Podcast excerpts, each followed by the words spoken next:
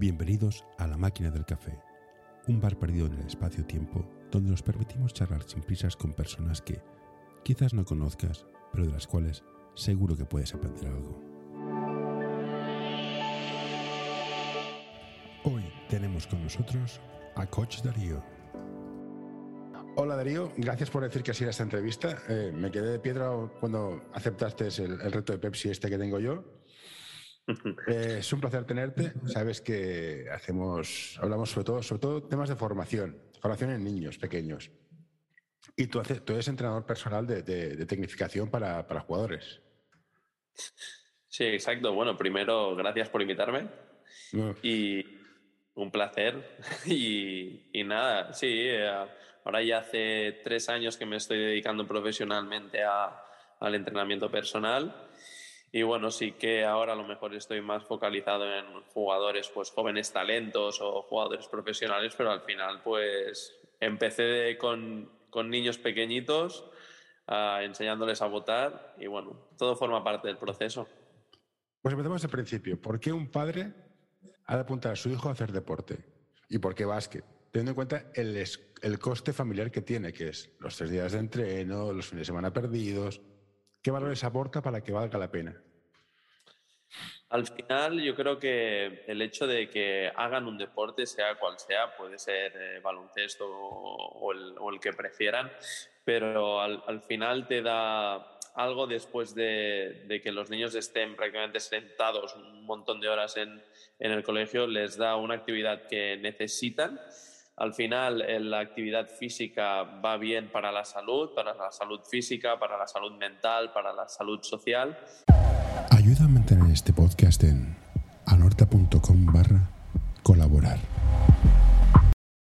Y, es fundamental para que, los, para que los niños y niñas se relacionen y que empiecen a tener algunos valores que son necesarios después para, para su día a día, para el trabajo en equipo, para saber entender a, otras personas, para que sepan también trabajar y jugar o compartir un, hobby con personas que a lo mejor pues o no les caen bien o, también con personas que, que, sí que les caen bien. Y al final todo este conjunto de valores y vivencias que les da el deporte eh, les van a beneficiar muchísimo en, de cara a lo largo de su vida cuando tengan que trabajar o estudiar en la universidad, etc. Y para, para mí es muy importante y más si es baloncesto que al final es un deporte bastante sano y, y, al final, bueno, que nos, que nos gusta. Pero bueno, sea el que sea el deporte, pues adelante.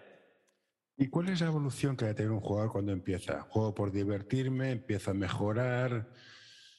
¿Cuál es la evolución normal? Porque no es jugar en nivel D, que estás allá para hacerte unos risas con los amigos, que jugar en preferente A. Mm. ¿Es lo mismo? ¿Cómo, ¿Cómo evoluciona cada cosa?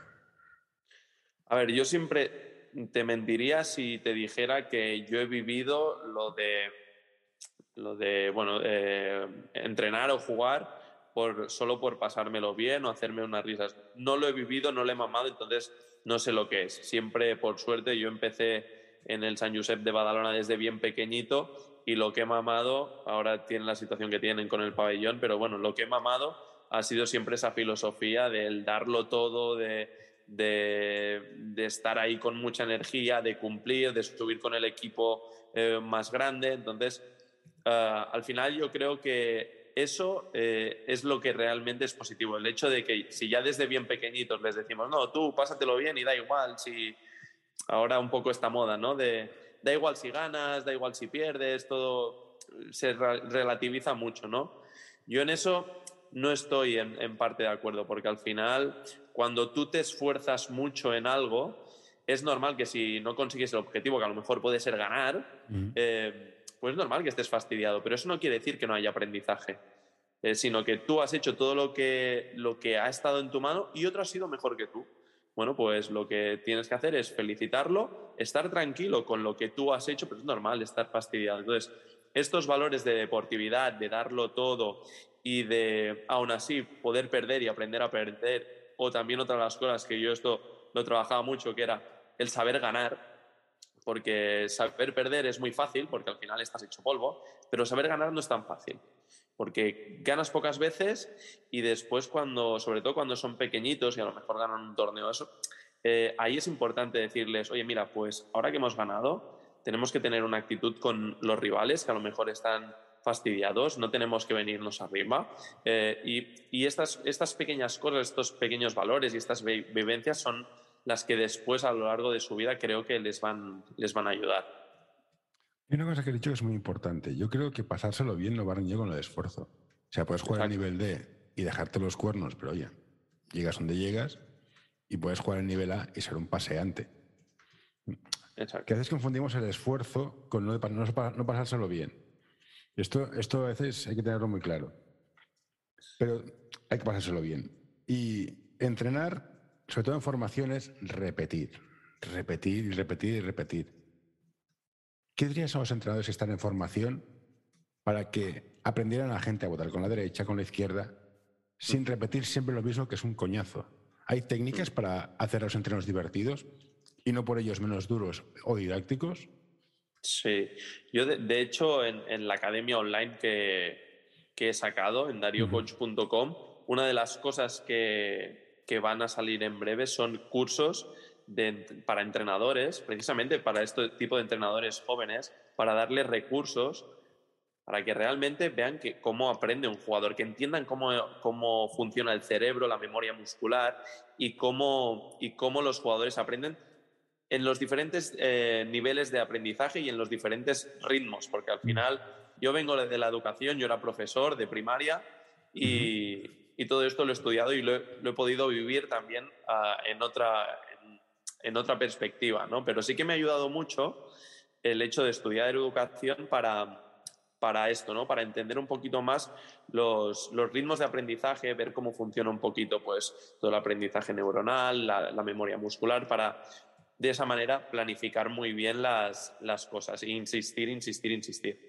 Yo lo que les diría es, no querráis hacer muchas cosas, leccionar muy bien lo que realmente, pues en el juego de Premini lo que hay que hacer, pues yo que sé, mucho bote adelantado, muchos cambios ofensivos que no se paren, mucho pase de contraataque aprovechando la, inercia de, la velocidad y también algunos trabajos de, visión periférica eh, en situaciones pues a veces de 3 contra 1, de 3 contra 2, de 2 contra 1 sobre todo para que los niños vayan poquito a poco eh, encontrándose y que, y que eso que están entrenando lo puedan hacer después en el partido.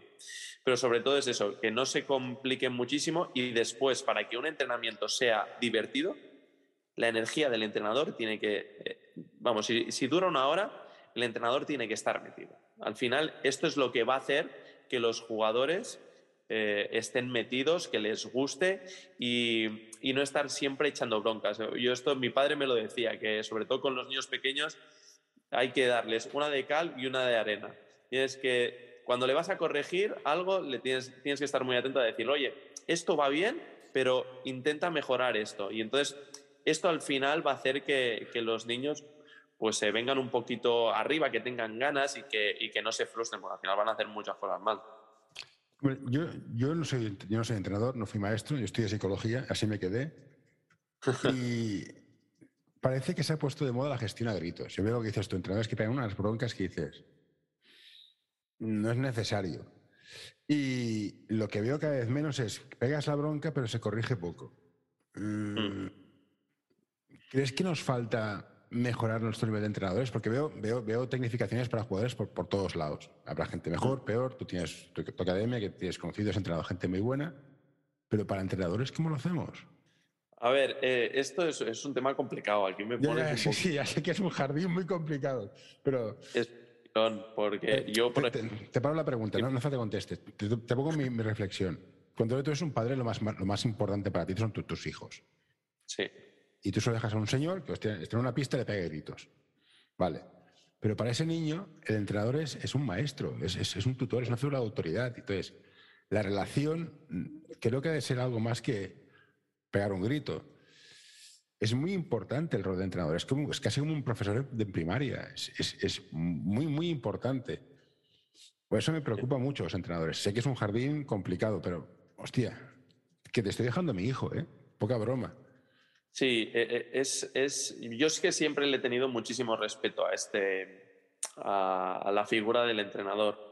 Y, por eso yo, a lo mejor con, exponiéndome a críticas, pero, pero sí que, por ejemplo, a la hora de yo compartir mi contenido, cuando decidí compartir mi contenido con ejercicios, con consejos, historias por redes sociales, en el canal de YouTube, en Instagram, eh, yo cuando lo hago, realmente lo que pienso es, eh, lo hago porque estoy preparado, lo hago porque tengo la certeza de que esto ha funcionado. Y ahora sí que con toda la exposición esta de redes sociales, historias, pues parece que eres entrenador. Entonces, eh, no, no, una cosa es hacer ejercicios y otra cosa es realmente ser entrenador y, ver pues qué ejercicio le va bien, qué correcciones le tienes que dar, etcétera. Ahora bien, sí que a veces pues una bronca bien echada, pues, pues hay que echarla porque a lo mejor a veces ahora también pecamos, yo no soy padre aún, pero por lo que he visto, un poquito de sobreprotección, ¿eh? De no sí, sí, absolutamente. hacer. Entonces, sí que hay veces que, oye, mm, sobre todo yo voy con temas de actitud. Las broncas para mí tienen que ir con temas de, de, de actitud. No puede ser porque él haya hecho algo mal, sino tiene que ser por, por a lo mejor alguna falta de respeto o porque esté haciendo las cosas pues con, con más intensidad, pero nunca por algo que haga mal, por fallar un tiro, porque se le escape un balón. Eso, yo para mí, sobre todo en formación, eso es clave.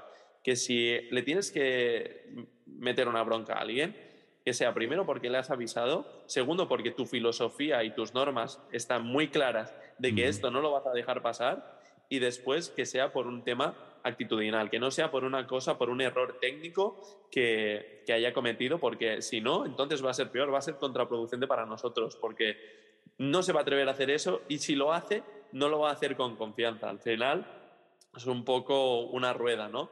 Y ahí tenemos que vigilar mucho si realmente queremos mejorar al equipo, que es lo que nos importa. Sí, no, yo aquí estoy de acuerdo. Yo creo que hay jugadores que son buenos porque sí, entonces juegan muy bien, pero la defensa es lo que dices tú, la actitud. Entonces, la actitud no es una cuestión de talento, es una cuestión de esfuerzo y trabajo. Y aquí hay, que exigirlo de primero al último. Y no va en contradicción con el divertirse. O sea, si vas a entrenar a hacerte unas risas, no solo te fastidias tú, sino fastidias al resto. Y es un deporte de equipo. Con lo cual, yo aquí estoy de acuerdo. Pero te decía por esto, porque entrenador es una figura de autoridad, es, es como un mentor. Y como entrenador, ¿cuál crees que es la evolución de juego que va a tener un jugador al empezar a votar por la izquierda, bueno, por la derecha, por la izquierda, los reversos? O yo soy muy fan de Larry Bird, un tío que es lento, no, hacía dos cosas, pero lo hacía muy bien. No hacemos demasiadas cosas ahora. un jugador coge la pelota, hace paso por detrás de las piernas, por delante, por detrás, un step back, te hace un pollo, un pollo a pepillote, luego una fideuá y luego tira. Y hostia, y con una finta no basta. ¿Por qué hacemos tantas cosas? ¿Es necesario? Bueno, aquí hay. Bueno, esto también es un debate, pero a mí este debate me gusta. Ah, bueno, pues venga, em, vamos a por ello, porque yo soy el, el simplificar.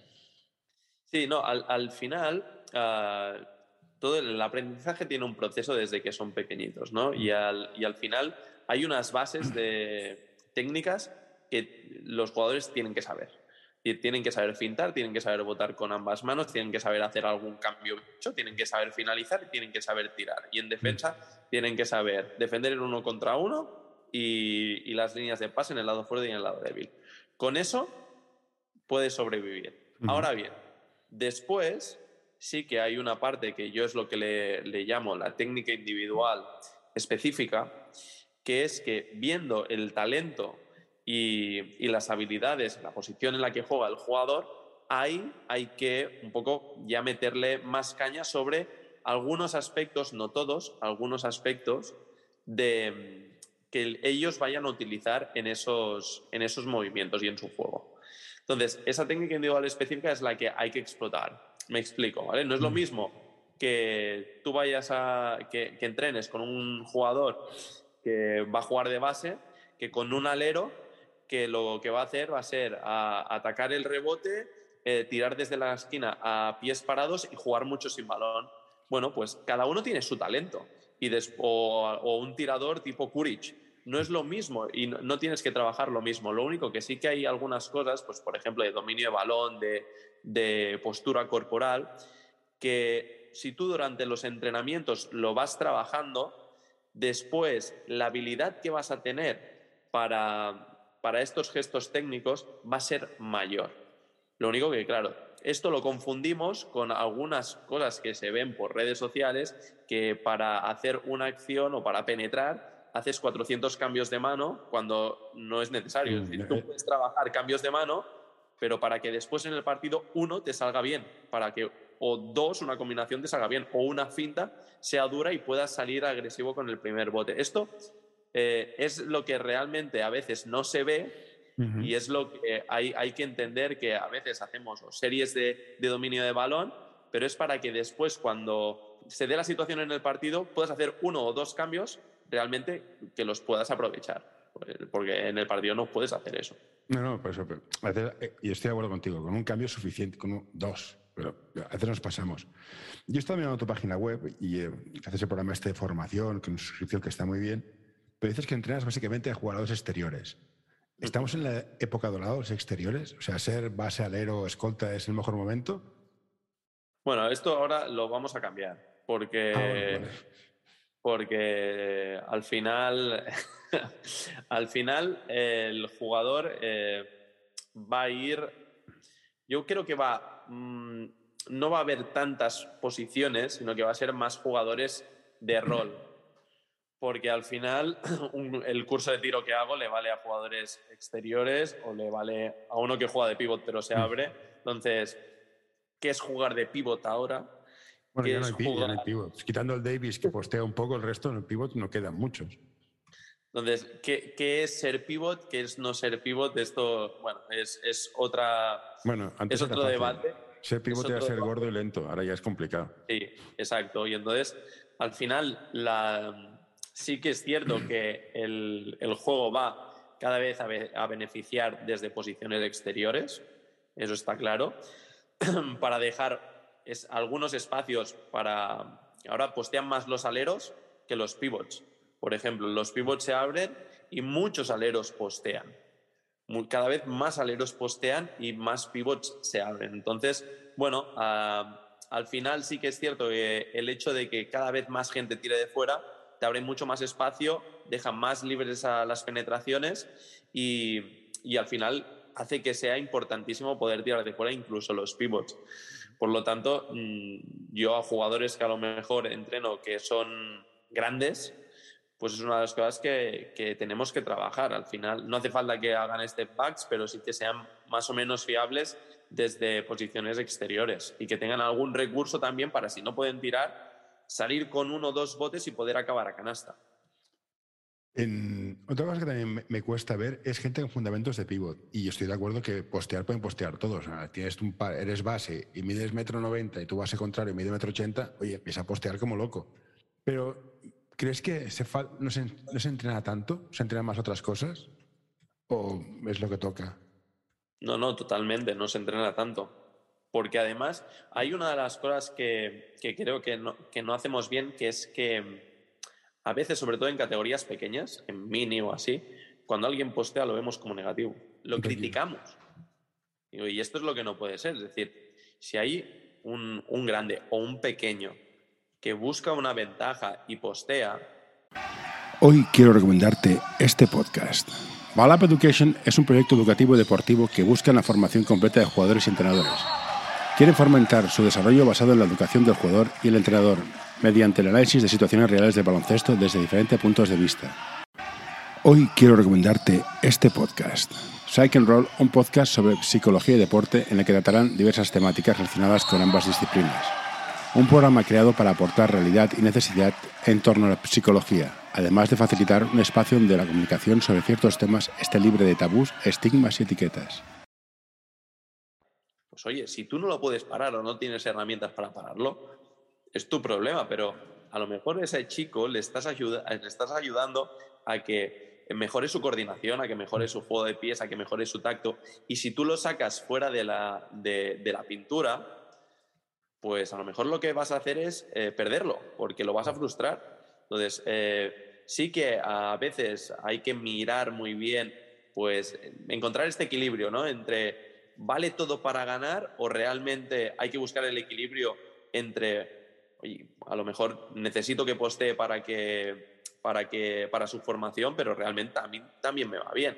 Entonces, a veces vemos negativo este hecho de, de postear y por lo tanto nos estamos quedando sin gente que, que, postee bien. Pero ya te digo, yo por lo que voy viendo después en, en, en senior o en categorías eh, ya pues preferentes y tal, es que muchas veces postean los exteriores, mientras los, los pivots se abren, en vez de pegarse los pivots, buscan las ventajas de jugadores exteriores que pueden tener ahí más ventaja adentro. Por lo tanto, bueno, es una parte también positiva de, para jugar en el, en el poste bajo. Y en temas de formación, todos tenemos un interés. El jugador tiene un interés, el entrenador tiene un interés, el equipo tiene un interés, el club tiene un interés. ¿Quién prima? Y lo pregunto porque cuando eres pequeñito, los bajitos y jugones hay más. Es más fácil ser jugón cuando eres bajito. Y los altos son lentos, torpes, a lo mejor son rápidos y torpes, tienden a ser torpes. Y por ganar partidos se les deja de lado. ¿Quién crees que tiene, qué ha de priorizar primero? ¿La formación del jugador, el equipo, el ganar, el entrenador, el club? ¿Qué es lo que pesa? Bajo tu criterio, que no sé si estás en un club o no. Mm. Bueno, yo ahora no estoy en un club, pero sí que, sí que he estado durante muchísimos años. Lo único que ahora, desde que estoy de entrenador personal, pues bueno, era, era un poco incompatible. pero, pero bueno, al final he estado muchos años con, con clubs en preferente y, y, tal, entonces, bueno, sí que lo he, lo he vivido bastante. Entonces, aquí depende mucho de la filosofía de que tenga el club. Al final, un director deportivo tiene que marcar también el, lo que quiere. Y, no se puede tener contento a todo el mundo. Esto lo tenemos que tener más que claro, porque al final un equipo son normalmente 12 jugadores y los 12 jugadores no van a jugar lo mismo, no van a tener las mismas oportunidades, es imposible. Por lo tanto, el club tiene que, que priorizar y apostar por, por, una serie de jugadores. Entonces, esto lo tiene que saber el entrenador y en la medida de lo posible ayudar a todos los jugadores a alcanzar su máximo nivel, porque mira, si a lo mejor un jugador pues en este club no tiene, no tiene protagonismo o no tiene oportunidades, pero en los entrenamientos los puede aprovechar, puede mejorar, pues a lo mejor el año siguiente puede ir a un club y ser un jugador más importante gracias al trabajo que ha hecho con, con, sus compañeros, que a lo mejor tenían más nivel, al trabajo que ha hecho con el entrenador, y ahí eh, también, estamos formando, también estamos formando al jugador. Entonces, ahí es muy importante que el club marque la filosofía y lo que quiere, que el entrenador lo siga, pero sin perder, no dejar de lado. Una de las cosas que a mí a veces me da un poquito de pena cuando hablamos con algunos padres pues que, que están en clubs y dicen, es que claro, eh, a mi hijo no le hacen caso, es que no, no le dicen nada, solo corrigen a, a, estos y a mi hijo no le, no le dicen nada porque, bueno, supongo que, lo, que tienen pensado cortarlo y no, y no juega, ¿no? Eso yo, por ejemplo, no, no estoy de acuerdo porque al final son niños y aunque tengan 14, 15, 16 años, es que son niños. Hay que hablarles, hay que hacerles entender y realmente si somos entrenadores tenemos tiempo y tenemos horas para hablar con ellos y ayudarles. Y después, a final de temporada, ya se verá lo que se, lo que se hace con estos jugadores, pero al menos que en lo que esté nuestra mano, pues podamos ayudarles a todos lo máximo posible, que se puede. Bueno, mi hijo está en un club de los que corta mm. y mi duda es, como entrenador, ¿cómo lo gestionas? Porque al final se sabe quién es el bueno y quién es el malo. O sea, sí. si juegas cuatro minutos, sabes que en la que viene te echan. ¿Cómo lo haces? ¿Cómo, es que, usted, intégralo en el trabajo, haz que se esfuerce para que vaya a correr. Si es que ni voy a jugar, ni me la van a pasar, y me vais a echar. ¿Cómo, cómo, cómo, cómo, cómo lo traes de vuelta al equipo? En plan, sí, sí, te vamos a echar. Es así, lo siento, pero aprovecha el año. ¿Cómo lo convences? Mira, el, el, precisamente eh, el martes 29 de, de marzo eh, he hecho un podcast. Eh, ah, mira, pues, la, no, aquí para escucharlo sobre consejos para jugadores que juegan poco o, o, que no juegan. Y de hecho también colgué una encuesta en Instagram para consejos le darías y tal, y ha habido muchísima gente que me ha contestado y han dado muy buenos consejos. Y al final, en, en, resumen, un poquito hay dos maneras de, afrontarlo. O dejarte llevar, dejarte ir y decir, ah, pues si no voy a jugar, o no voy a jugar mucho, no me la van a pasar, pues paso de todo. O decir, vale, voy a estar a tope, voy a darlo todo, voy a, estar metido en los partidos, porque si tengo la oportunidad, voy a intentar hacerlo bien. Y entonces, si yo he estado entrenando y, he estado trabajando duro, pues nadie te garantiza que vayas a meter puntos o que vayas a jugar bien, pero que al menos tú como jugador vas a, tener la conciencia tranquila de que tú has hecho lo máximo posible y que seguro que ese trabajo que has hecho y ese tiempo que has estado, seguro que te va a servir para, para años futuros y para tu formación. Entonces aquí hay estas dos maneras de... Sí, pero estamos pasando el peso al, jugador. El jugador que hace el clic. Eh, el entrenador, que sé que es el maestro, es el tutor, es el es una figura para mí muy importante. ¿Cómo lo atrae? Porque lo que me dices es correcto, pero depende del jugador. A ser él solo hacer clic. El entrenador, ¿cómo lo gestiona? Es este, una parte psicológica, que creo que nos enseña, el, el, cuando ser entrenador, al menos de nivel cero, no nos enseña nada de psicología. ¿Cómo lo haces? Hostia, No, ahí es, ahí es complicado, pero sí que lo que yo creo que tienes que hacer como entrenador, independientemente de después si juega o no juega, lo que tienes que hacer es, en la parte de entrenamientos, eh, tratarlo como uno más, no pasar de él, eh, enseñarle, corregirle, que realmente vea que, te preocupas por él y por su formación y después, oye, eh, dejar las cosas claras. Es que al final, hablando se entiende la gente y decir las cosas tal y como son, después que el jugador decida, oye, mira, pues, o quiero seguir o no quiero seguir, o lo que sea, pero decir las cosas claras, hablarlo, hablarlo normal, a veces también con los papás, porque al final eh, con jugadores que son jóvenes, pues eh, a lo mejor con los padres hay que, hay que vestirlo bien. Al final hay que vestirlo bien, decirlo, decirlo bien para que no se sientan ofendidos, porque es lo que comentabas tú. Al final es tu hijo, tu hija, y es lo que más quieres. Y al final no quieres que, que esté mal. Entonces hay que, sobre todo al principio de temporada, dejar las cosas claras para que no hayan malos entendidos y, a partir de ahí, pues que el, jugador tiene que decidir también si quiere eso, si no quiere eso y, y cuando está en esa situación, pues aprovecharla de, de, alguna manera, porque es que si lo que, por lo que optas es por dejarte llevar y decir, ah, pues entonces paso de todo, bueno, pues ya sabes lo que vas a tener. De la otra manera, hay una pequeña posibilidad de que pueda revertir un poquito la situación. algunos me preguntaban en, las preguntas que me hicieron por Instagram, em, pero claro, es que, ¿qué puedes hacer para jugar más? Digo, ¿puedes hacer cosas? Y yo le decía, Trabaja más duro. Poder, eh. poder, sí puedes. Es decir, siempre puedes hacer cosas para poder jugar más. ¿Pero te lo garantiza? No. Porque al final, eh, una de las cosas buenas o no buenas que tenemos en el baloncesto es que trabajamos con personas y al final con las personas hay sentimientos, hay sensaciones, hay feeling, ah, hay comunicación y todo esto hace que el entrenador y los jugadores tomemos decisiones, a veces positivas y a veces negativas. Por lo tanto, hay una parte que los jugadores pueden hacer para que los, los entrenadores, sobre todo esto ya en categorías más grandes, empiecen a confiar un poco en ellos, que eso es lo que explico un poco en el podcast, ¿no? que al final que también te tienes que ganar la confianza de tu jefe. Sí, eso también. es tema complicado y complejo, pero bueno, yo siempre creo que tienes que hacer todo lo que tú puedes hacer y después, al final de temporada, ver a ver, hacer una reflexión de lo que ha servido y de lo que no. Mira, sí, aquí, aquí está. Episodio 66. ¿Qué hago si juego poco? en Evox, en Apple Podcast, en todas las plataformas. Está muy bien, ¿eh? yo recomiendo que lo escuchéis, que es muy interesante.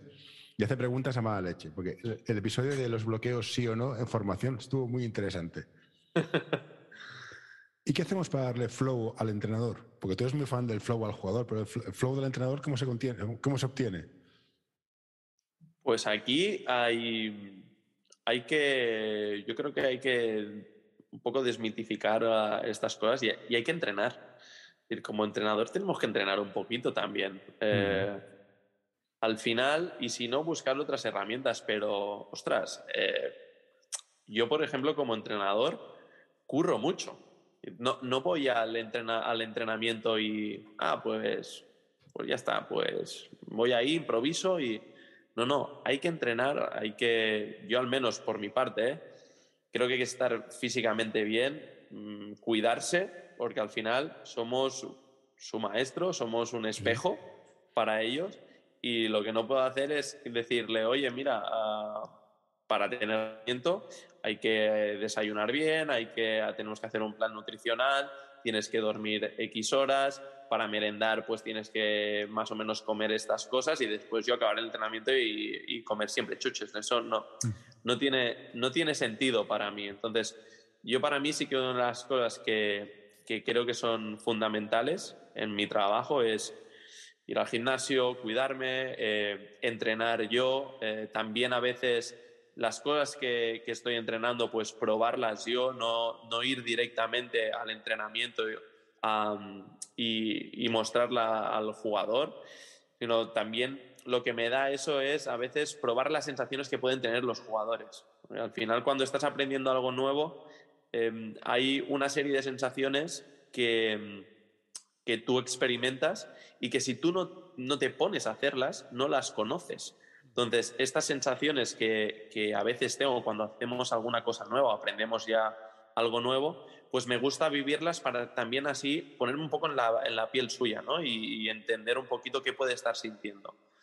Y bueno, yo para mí eso es, es fundamental, entrenar, mantenerse, mantenerse en forma y después formarse, estar continuamente formándose. Igual que a veces las redes sociales eh, pueden perjudicar porque parece que todo el mundo pues sabe de, de todo, eh, sí que hay, si das en, en, la tecla y ves pues plataformas que, que están bien conseguidas y hablas con gente que, que realmente domina del tema, pues puedes aprender mucho. Y después ver mucho baloncesto, saber que puedes aprender de irte a un club y ver un entrenamiento de, oh, de, un, de, un, equipo premini y aprender, o puedes irte también al, al, bando más extremo y ver un entrenamiento o un partido de un equipo profesional y aprender. Entonces, bueno, no, no infravalorar a nadie, y ver que hay oportunidades para aprender en, en todos lados.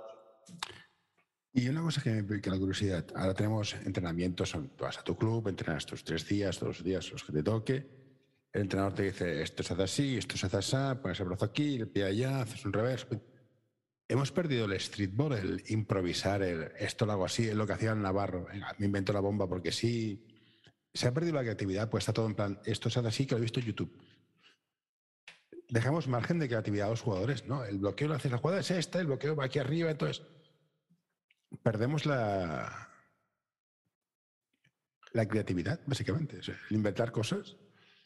Bueno, eh, sí que es cierto que el, que mm, los jugadores, bueno, los entrenadores a, ahora mismo, cada vez más, sobre todo en categorías profesionales, se ha uh, fijado mucho todo. Uh, sí que se habla mucho de el juego por conceptos y, de no hacer jugadas y tal. Pero bueno, al final eso también hay que buscar el equilibrio entre qué es el juego por conceptos, qué es el juego por jugadas, que también hice un podcast sobre eso. Porque, sí, sí. Eh, después de los, los, bloqueos fue. No, no, es, no es nada fácil y muchas veces va junto. Entonces, lo único que sí que es verdad que los roles eh, en los equipos seniors y, y, un poquito hacia dónde van las jugadas, pues cada vez está más marcado. Y sí que lo que sí que se hace es que muchas veces pues se tienen uno o dos jugadores que estos tienen mucha libertad, mucha libertad para equivocarse, para hacerse, que es por lo que los que apuestan los clubs, y después están eh, los que yo llamo un poco la parte del ejército, mm, que, que tienen ese rol para que estos dos jugadores eh, estén bien acompañados y se puedan pues un poco subsanar sus errores, ¿no? Entonces, pues hay jugadores, pues tú tienes que ir a la esquina y atacar el rebote, o tú tienes que bloquear y siempre ir hacia aquí. Entonces, sí que a lo mejor lo que se ha perdido han sido pues algún, algunos recursos de, que salían improvisados, porque mm, al final el hecho de, trabajar todo tanto y que el juego sea tan físico, lo que te hace es que haya pocas, pocos espacios para, para jugar de esta manera. Entonces hay, ahora hay mucho que está marcado de sales del bloqueo directo y tienes que hacer uno o dos botes como mucho y entonces pasarla o al roll o al short roll o al pop o a la triangulación. Entonces, claro, esto lo que te da es, ostras, eh, yo leo esto y hay un cambio y yo no puedo encarar al, a este jugador, ¿sabes? Entonces, eso sí que se está perdiendo un poco y lo que hace es que tengamos jugadores que son más, un poquito más robots. Si te gusta este episodio, por favor, deja un comentario o compártelo con tus amigos. Ya sé que es una pesadez y todos lo pedimos, pero ayuda bastante. Que, antes y, que, perder un poco, pues bueno, esta, esta un poco de fantasía que, que había antes. Yo soy un gran fan de los pivots. Y hemos hablado de los pivots, que, que había mucho rol, pero me encontré otro día alguien que, creo que un chico de Sevilla, un club de Sevilla, que dijo, no hay buenos ni malos entrenadores, hay equipos con buenos bases. ¿Qué te parece la, frase que queda? Parece que parece, parece inteligente, ¿eh? Bueno, yo no, yo no estoy de acuerdo. Vale. yo, yo, no estoy de acuerdo. Al, al final, eh, eh, un equipo lo forman mucha gente.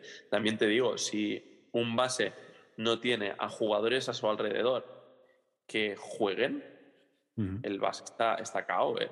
Está cao porque si no tienes un, un, jugador que te bloquee bien, si no tienes jugadores exteriores que... Tú puedes ser muy bueno, puedes ser muy bueno, puedes jugar muy bien pick and roll, pero si no te bloquean bien, ya tienes, pierdes una ventaja. Si los jugadores eh, exteriores no continúan bien, no ofrecen espacios, no triangulan, no buscan puertas atrás, no tiran bien, no, no. Al final, eh, yo, bueno, creo en el, en el, equilibrio. Y al final, eh, la clave es un poco jugar en consonancia todos, jugar todos en equipo y tener un nivel similar para que después a lo mejor sobresale uno un poquito más y, y mira que yo juego de base, pero sobre sobresale uno un poquito más porque tiene un poco más de talento, sea interior o exterior. Pero, pero vamos, no, no, si el hecho de tener un buen base no te garantiza el éxito, ni mucho menos, porque precisamente el base es el que necesita más a los compañeros. Vale, no, es una demostración entonces que la pizarra lo aguanta todo. Vale, pues Darío, muchas gracias por todo. No te detengo más, llevo una hora aquí. La gente te queda seguir, estás en Instagram, tienes una página web, haces unos cursos de tecnificación para jugadores que están muy bien. Los vídeos que publicas están muy bien. O sea, cualquiera que esté interesado en mejorar ya sabe dónde tiene que ir. Y de nuevo, gracias por este, este casi 50 minutos que me, que me has regalado. Muchas gracias por todo y espero vernos, algún día nos vernos por las pistas, supongo. Sí, hombre, sí. Muchas gracias a ti por invitarme y nada, ha sido un placer. Pues venga, cuídate. Hasta luego. Que vaya bien.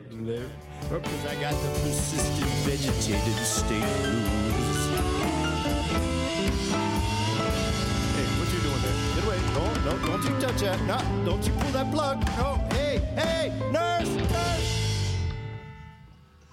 Uh, all right, I'm done.